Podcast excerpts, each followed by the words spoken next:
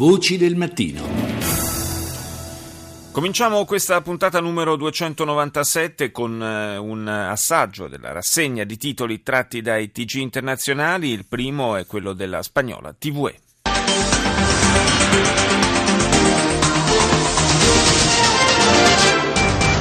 No es posible concebir España sin Europa, ni Europa sin España.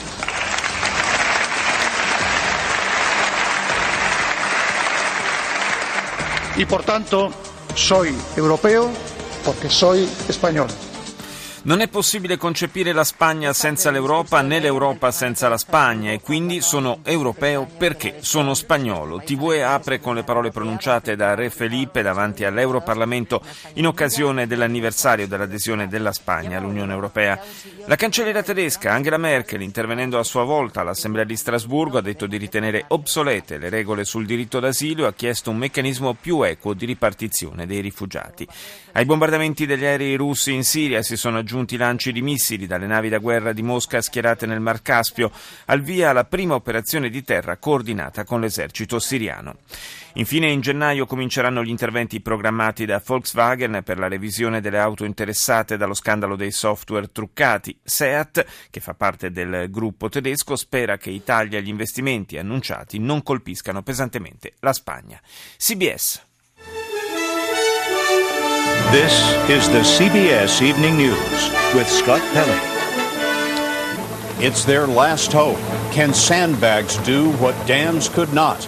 È l'ultima speranza, riusciranno i sacchi di sabbia dove hanno fallito le dighe, cioè bloccare l'inondazione in Carolina? Si chiede CBS.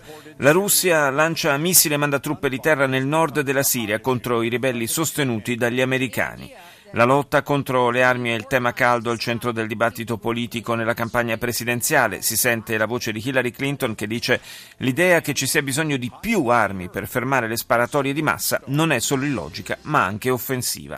Lassù sopra la terra una star della canzone, l'astronauta canadese Chris Hadfield ha realizzato un album registrato in orbita a bordo della Stazione Spaziale Internazionale.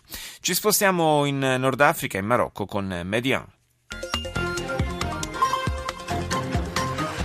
أهلا بكم إلى نشرة ظاهرة من طنجة والبداية بأبرز العناوين.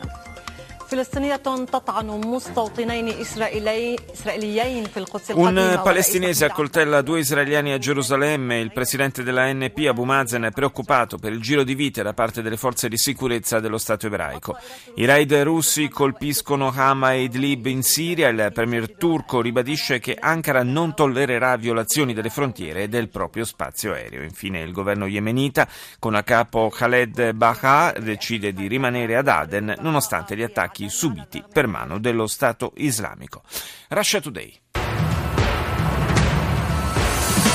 5 p.m. Wednesday afternoon here in Moscow. Headlining today, Russian warships strike Islamic State positions in Syria with high precision missiles launched from the Caspian Sea. Navi da guerra russe colpiscono posizioni dello Stato islamico in Siria con missili ad alta precisione lanciati dal Mar Caspio a 1500 km di distanza. Russia Today fa ascoltare la voce del ministro della difesa russo che, ricevuto dal presidente Putin, traccia un bilancio a dir poco lusinghiero dell'operazione. 26 missili lanciati contro 11 obiettivi che sono stati tutti distrutti, nessun civile ucciso. Poi le immagini della base militare russa in Siria, messa in sicurezza dagli elicotteri da combattimento che ne controllano costantemente il perimetro data la vicinanza dei miliziani jihadisti. E infine foto e video che provano come lo Stato islamico collochi uomini e mezzi in aree non belliche usando di fatto i civili come scudi. الظهيرة من الميادين السلام عليكم وإلى عناوينها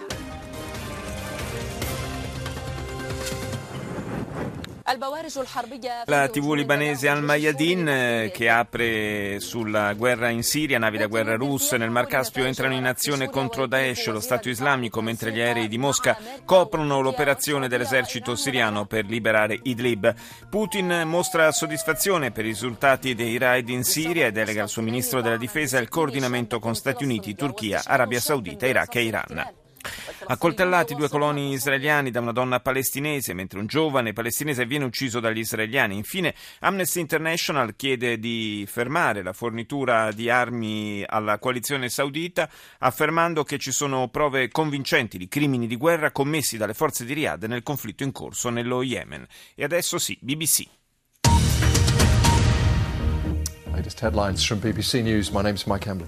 Russia has hugely escalated its military campaign in Syria, firing cruise missiles from warships more than 900 miles away in the Caspian Sea. Russia sta intensificando la sua campagna militare in Siria, dice l'emittente britannica. Dopo le ripetute violazioni dello spazio aereo turco, ieri un attacco sferrato con missili lanciati da quattro navi schierate nel Mar Caspio a circa 1500 km di distanza.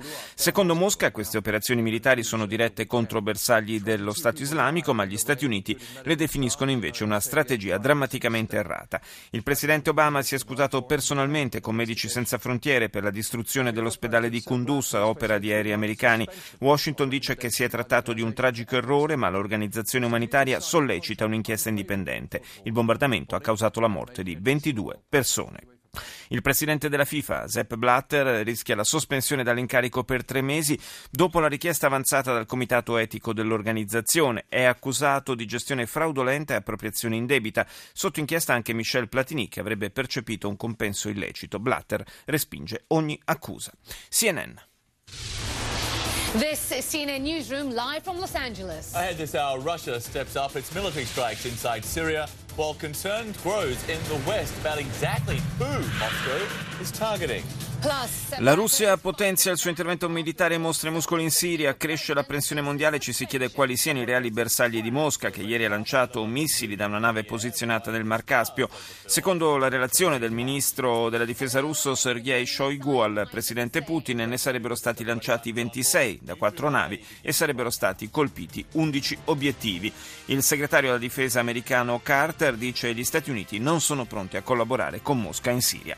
Si parla poi anche su CNN del caso di Sepp Blatter che deve fronteggiare una nuova accusa di appropriazione indebita e gestione fraudolenta e rischia una sospensione di 90 giorni da presidente della FIFA. Infine, disordini e proteste al Festival cinematografico di Londra, gli scontri arrivano fin sul tappeto rosso. France 24.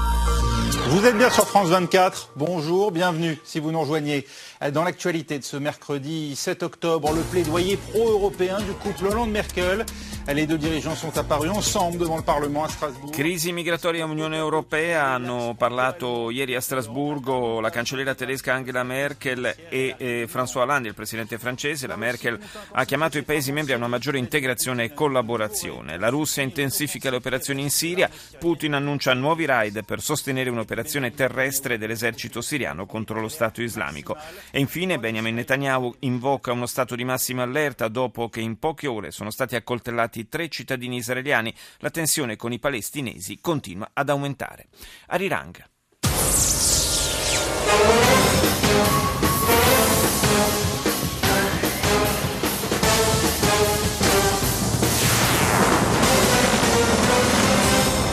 Hello to our viewers around the world. It's 6 a.m. on Thursday, October 8th here in Seoul. Thank you for joining us. I'm Mark Broom.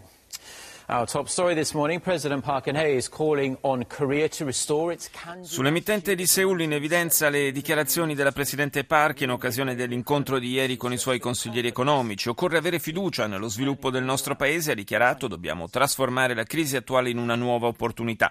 La Park ha ricordato il movimento Saemul, un'iniziativa politica del 70 che condusse alla modernizzazione dell'economia rurale della penisola.